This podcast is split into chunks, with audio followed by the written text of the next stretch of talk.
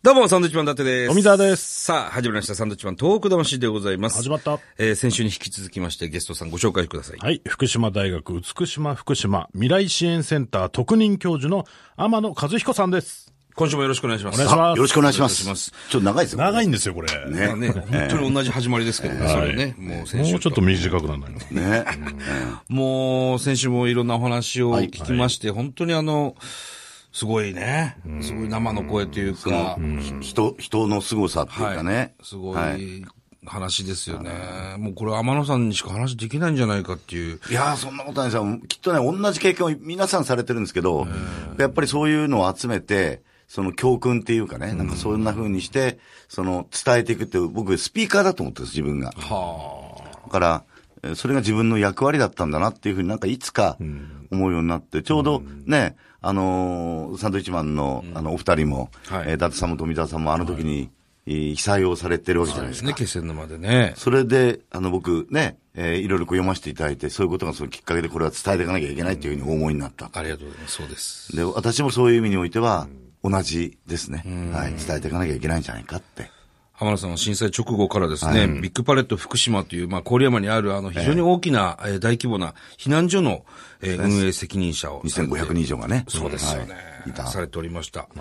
そして今はですね、ええあのーまあ、今はというか、富岡町の、はい。えー、小田貝様センター長にまた就任されている。あ、そうなんです。それね、はいえっと、あれなんです。あの、避難所の中で、ええーやっぱりこう、いろ、あの、その、ひ非常にしんどい思いをされた方々はいの結ぶ必要があるってことで、はいそういう仕組み作ろうって言って、お互い様センターって小。田貝様。あ、これ、リスナーの方、あの、ちょっと注意が必要なんですけど、福島ですから、なまってますんで、あの、谷も点々おが、互い様じゃなくて、おお互互い様い様だだか。からら。お互い様だから。はい。はいお互い様だからっていうは。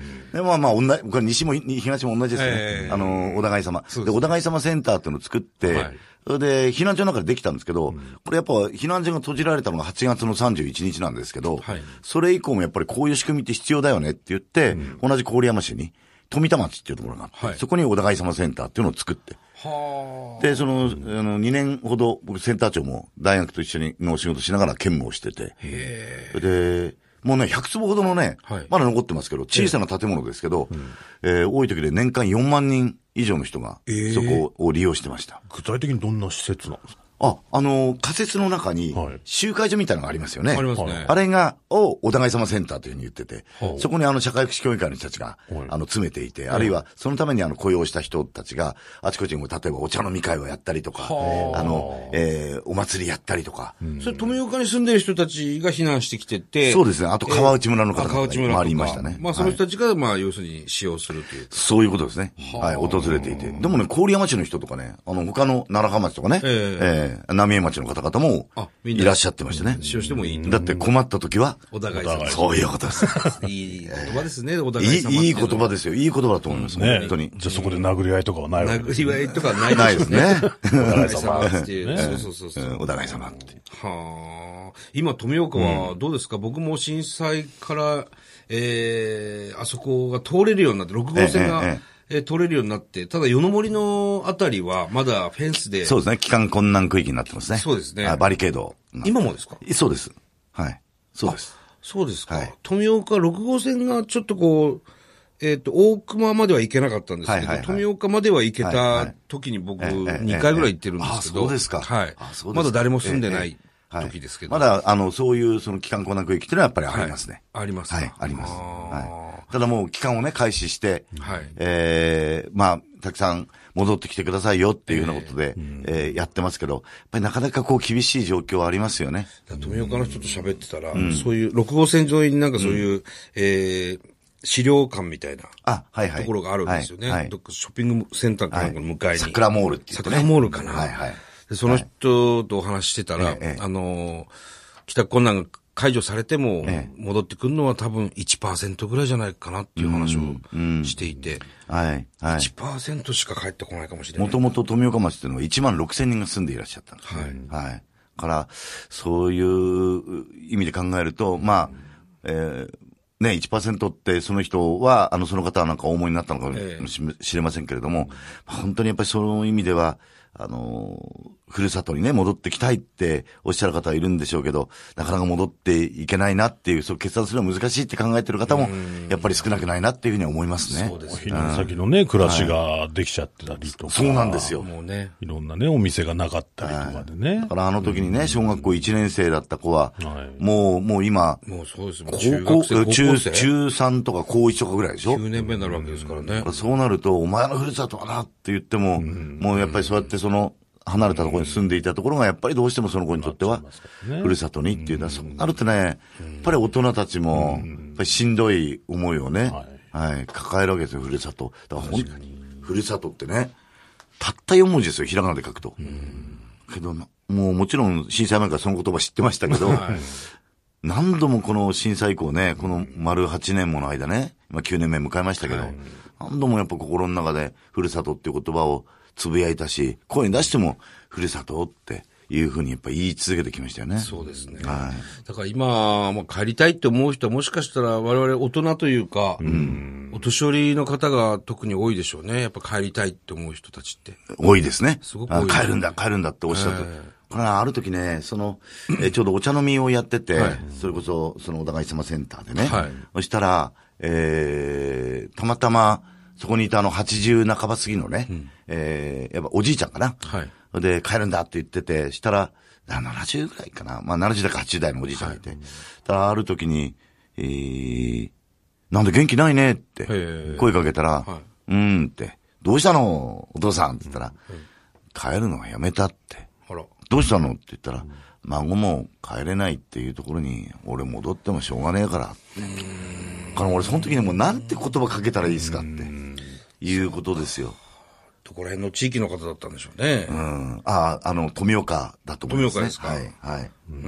だからね、なんかそういう、そのあの時のその災害の教訓みたいな、こう我々もほら気づいたこととか感じたこととか、えー思ったこととかたくさんあるわけですけど、それを、がやっぱり教訓として多くの人たちにやっぱり伝えていかなきゃいけないなってことで、先週ね、えーこの番組の中で、あの、あちこちでまあお話をさせていただいてるなんて話しましたけど、実はあの、教材を作ってまして、教材。はい、サスケナブルって言うんですけど、サスケナブル。お気になったことないでしょうね。ないあですあの、初めて言いますけど。はい。 さすあの、サスケナブル。あの、伊達さんはほら、福島にお住まいはいだったことがあったってそうですえーサスケねってことは、ああ、サスケね、あもう問題ない。もうどうでそもうそう、うん大丈夫だと大丈か、夫なんとかなるさとか方。言で、その、そう、福島弁です。まあね、サスケね福島の言葉ええそのサスケねっていうのと、持続可能なってあの、英語でサステイナブルって言うんですよ。はあ。で、それを、あの、こう、コラボしてええ、そうそうそう、造語です。 作った言葉。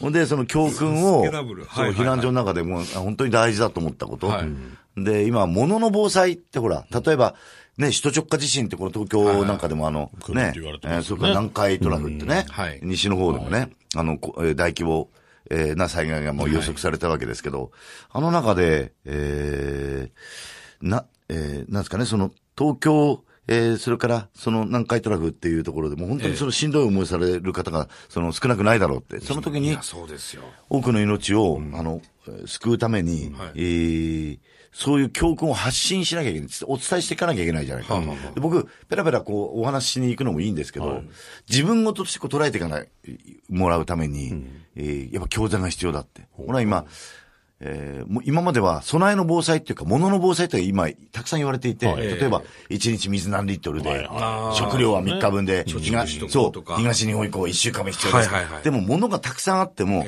人の命守れないって私気づきました。つまり考え方っていうか、さっき言ったお互い様もそうですよ。つながらないとダメだよって。だとしたら、普段からの、例えば町内会とか、自治会のそういう活動が大事なんだよねって。あるいは隣近所で回覧板渡すときに、一声かけてますかとか、そういうその考え方みたいなものが根っこにないといくら物だけあっても、人の命守れないよねって。確かにそうですね。で、それを実際にその避難所の中で起きた出来事を、えー問題っていうか課題にして、これをどうチームで解決しますかっていう、いわゆるその、問題解決学習って言うんですけど、まあまあ、そそれは大事ですわ。はい。はいはなんかね、たまにそのスポーツチームでもやってそうなことですよね、それはねああ、そうかもしれない。こういうケースの時どうするに、お前どうすすんだっていうはいは、いまさにお前どうすんだってはいはいいうはい。あ。へえ。そうなんです。ついこの間も長野でやってきたばっかりなんですけど。はあ。それが、サスケナブルっていうサスケナブルって教材なんです、これ。教材。はい。今実はサスケナブル研究会というのが福島大学の中にありましてですねあ。そうなんですね。はい。だからもう、西の方、まあ、高知大学の方とか、もちろんこの東京との、あのね、災害支援をやっておられる方だとか、もういあちこち集まっていただいて、これ教材にして、多くの人たちに伝えようって。へえ。ぜひご興味のある人はね、ひらがなで、サスケナブルで。サスケナブルの検索ですね。はいこれそうですねもいや、それはでも大事ですわ。まあ、絶対にその一人で俺だけ助かればいいんだっていう人は助かりませんから ね。まあね。うん。一人で逃げるってもう不可能ですから。いそうですね。おっしゃるとですね。や、本当に。つながらないと人は死ぬっていう。いや、本当そうだと思います。はい。え、サスケナブル、え、さ、一文字一文字に意味があるんですかさあ、そうなんです。どういう、えええっと例えね。ば、さーっていうことですかそうああいうさりげなく。えーさりげなく、えーそうす、。えーえーいやいや、その後のこう続きの言葉があって、まあ、それは もう、あの、えーだから素早く、ね。素早くえーはいえーあの、暮らしの課題、実態をつかもうと。なるほどはいはい。けはい。えー、煙たがらず。煙たがらずえー誰もがその交流できる場を作ろう。なるほど。はい。そんななふうにこう、えーこれ詳しくはホームページをね、 ご覧いただいて一。個一個長いですね、これ。長いんですよ。。ああいう作文的なやつではないということですねそういうことです別にその、ルで落ちてるわけじゃないなるほどですねね。はいそう別にねいうことか。ああ、だからこれ、えそうなんです。こう、ブルで、まあ、フルって読むんですけど、ふるさとのようなあったかい実組織を作ろうとかですね。なるほど、なるほど。ははあい。で、そ、の教材を通して、その、はいこれ考え方なんです、実は。5つの。はあはいはい。それを、えー、その教材を通して、なるほど、そういうことが大事なのかって。だから、避難所運営のマニュアルってあるじゃないですか。はい。この震災以降ね、すっごいあちこちで作ってるんですよ。もう、厚さ3センチを超えるものもありましたから。備えとしては重要ですよ。でも、ね、えー、伊達さんも富澤さんもあの時に、あのーご経験されたと思いますけど、もしそういうマニュアルが、この役所のこういうとこに、あの、キャビネットに、はいえー積んであって、揺れが止まった直後、それどこにありましたかって。そうですいや、どこに何があるかわかんねえよっていう、そういう状況になったわけですよね。だとしたら、マニュアルは備えとしては必要だけど、何かそうじゃない、頭で覚えられるようなものが必要なんじゃない体に染みついてないと動けないおでっすしゃよる、ね。おっしゃるといりやでいすや、今。ね匂い嗅いでましたけど。染みつくような。それが大事ですよね、確かに。ユニークですね、天野さんね。いろんなとこ行ってそういうこともお話ししたりやそうってでするね。わこけれはワークショップなんですよ。あーだから、そういうう問題の設定っていうか、こういう災害がありました。はいで、実際こんな問題が起きたんですよ。さて、えーチームに分かれて。どうしましょうかえーどうしましょうかっていうのを話し合ってもらう。だから、人事じゃなくて自分事として考えてもらうっていう。なるほど。すごいいいですね。あ。ありがとうございます。えーそれはいいな富田さんもっと、あの、おっしゃっていただきたいいや、それをやっていかないと本当ダメだいとや思い、ます。あの、これはちょっと今ね、あの、おかしく言いましたけど、え本当に僕大事なことだと思っていて、だから、もちろん講演とかね、あの人のお話を聞いていただくのも、え聞くのも本当に大事なことだと思うんですけど、一番大事なのはもう、なんですか、自分事として考えていただくっていう。確かに。いや、いろんなお話聞きましたね。面白かったですね。かサスケナブル。サスケナブル。ねさすがですね。やっぱこう、すべてを知ってる天野さんだからこそのお話だと思います。これその、震災直後に、はいえー、避難所がありました、福島、ビッグパレット福島という郡山にある大きな施設なんですけど、はい。そこの、えー、記録、避難そうです初期っえてビいッうグパレット福島避難所記っていう、避難所記本があるんですね。これね、今ちょっと僕パラパラって見たんですけど、要するに避難所での、本当の、あの、素の写真っていうんですか、そうですね。それとそこで本当に出た言葉えが全てありのまま書いてある。生きている生きていくっていうね、あのタイトルがついてるんですけど、ええこういう、だから、避難所とかの写真って、いや、我々もね、いろんなこう、資料館だとか、はいえー見ますけども、はいここまで、その、笑顔がたくさん載ってるそう、写真。そうなんです。あんまり見たことない皆さん方ね、こうやって避難所っていうと、もうこれはあの、サンドイッチマンのお二人もよくお分かりだと思うんですけど、決してこう、みんな、あの、膝抱えて、両膝抱えてはいは、い沈み込んでるだけでもなくって、実際やっぱり日々暮らしてるわけですから、笑顔もやっぱりこぼれたりとか、生きてるわけですから。そうですねで、そういう、そのまんまの姿がここに、えーあるんですよね。この避難所での笑顔の写真ってね、あんまないんですよ。いろんなとこ行って僕は見ますけど、はいはいはいこれ本当に貴重というか、はい、ありがとうございます。これはね、見ないといけないです。生きてる生きていく。ね。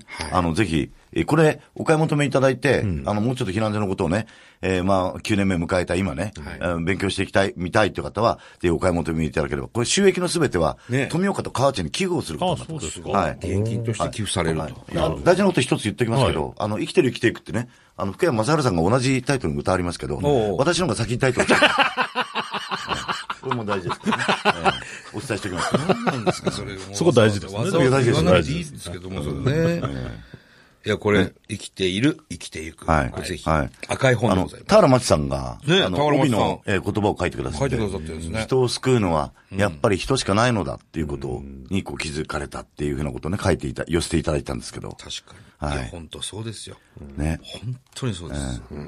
こういうのをまたモデルにして、はいまあ、これから、その、震災があるだろうという地域たくさんありますから、そうですねそう。いう地域の人もこうやってね、読んだりとか。伝えていかないといけないですね。絶対に何かあるわけですからね。人ジョッカーとかね本当。に南海トラフなんて、つい1年ほど前ですかねええ。今まで30年以内の間に70%の確率って言ってたの、いたのがええ、訂正されて、70%から80%の確率でって。上がりましたね。つまり今日も70%から80%だし、明日も70%から80%の確率っていうことですよね、それはね。だから宮城県沖地震も90%。 90%、90%。あれがね、99%から90%になったんですよ。あ、ちょっとだけ減ったみたいな。い減ったんだ。あれなんで減ったのかなと思って。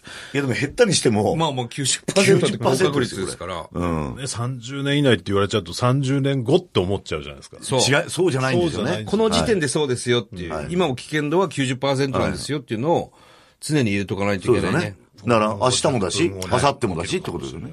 はい。本当震災後はね、やっぱこういろいろ懐中電灯がない人は買ったりとか、ラジオがない人が買ったりとか、はいそれはもう本当に直後のお話で、やっぱ8年、9年目になると、それもうちょっと忘れてる人も多いですからね。おっしゃるとりですね。本当に。だからこそやっぱり経験した我々、はいちゃんと伝えないとといいけけなないきでゃっすて。だからそれもね、被災地で経験した我々、はいで、えーササンドイッチマンのお二人もそうですけど、えー被災者、あの時ね、その、あ受けたわけですから、はい被災地責任というか、そうですね被災者責任みたいなのが私はあるんだろうなっていうふうに。ありますねはい。思っていますね。。ちゃんと言わないいと、伝えないと。はい。ね。そうですね。いや、すごくいいお話でした。いえいえ本当に楽しかったですね。ありがとうございます。ないんか勉強になりました。本当またぜひ来ていただきたいと思います。やいや、ありがとうございます。天野和彦さんでした。ありがとうございました。はいありがとうございましたありがとうございました。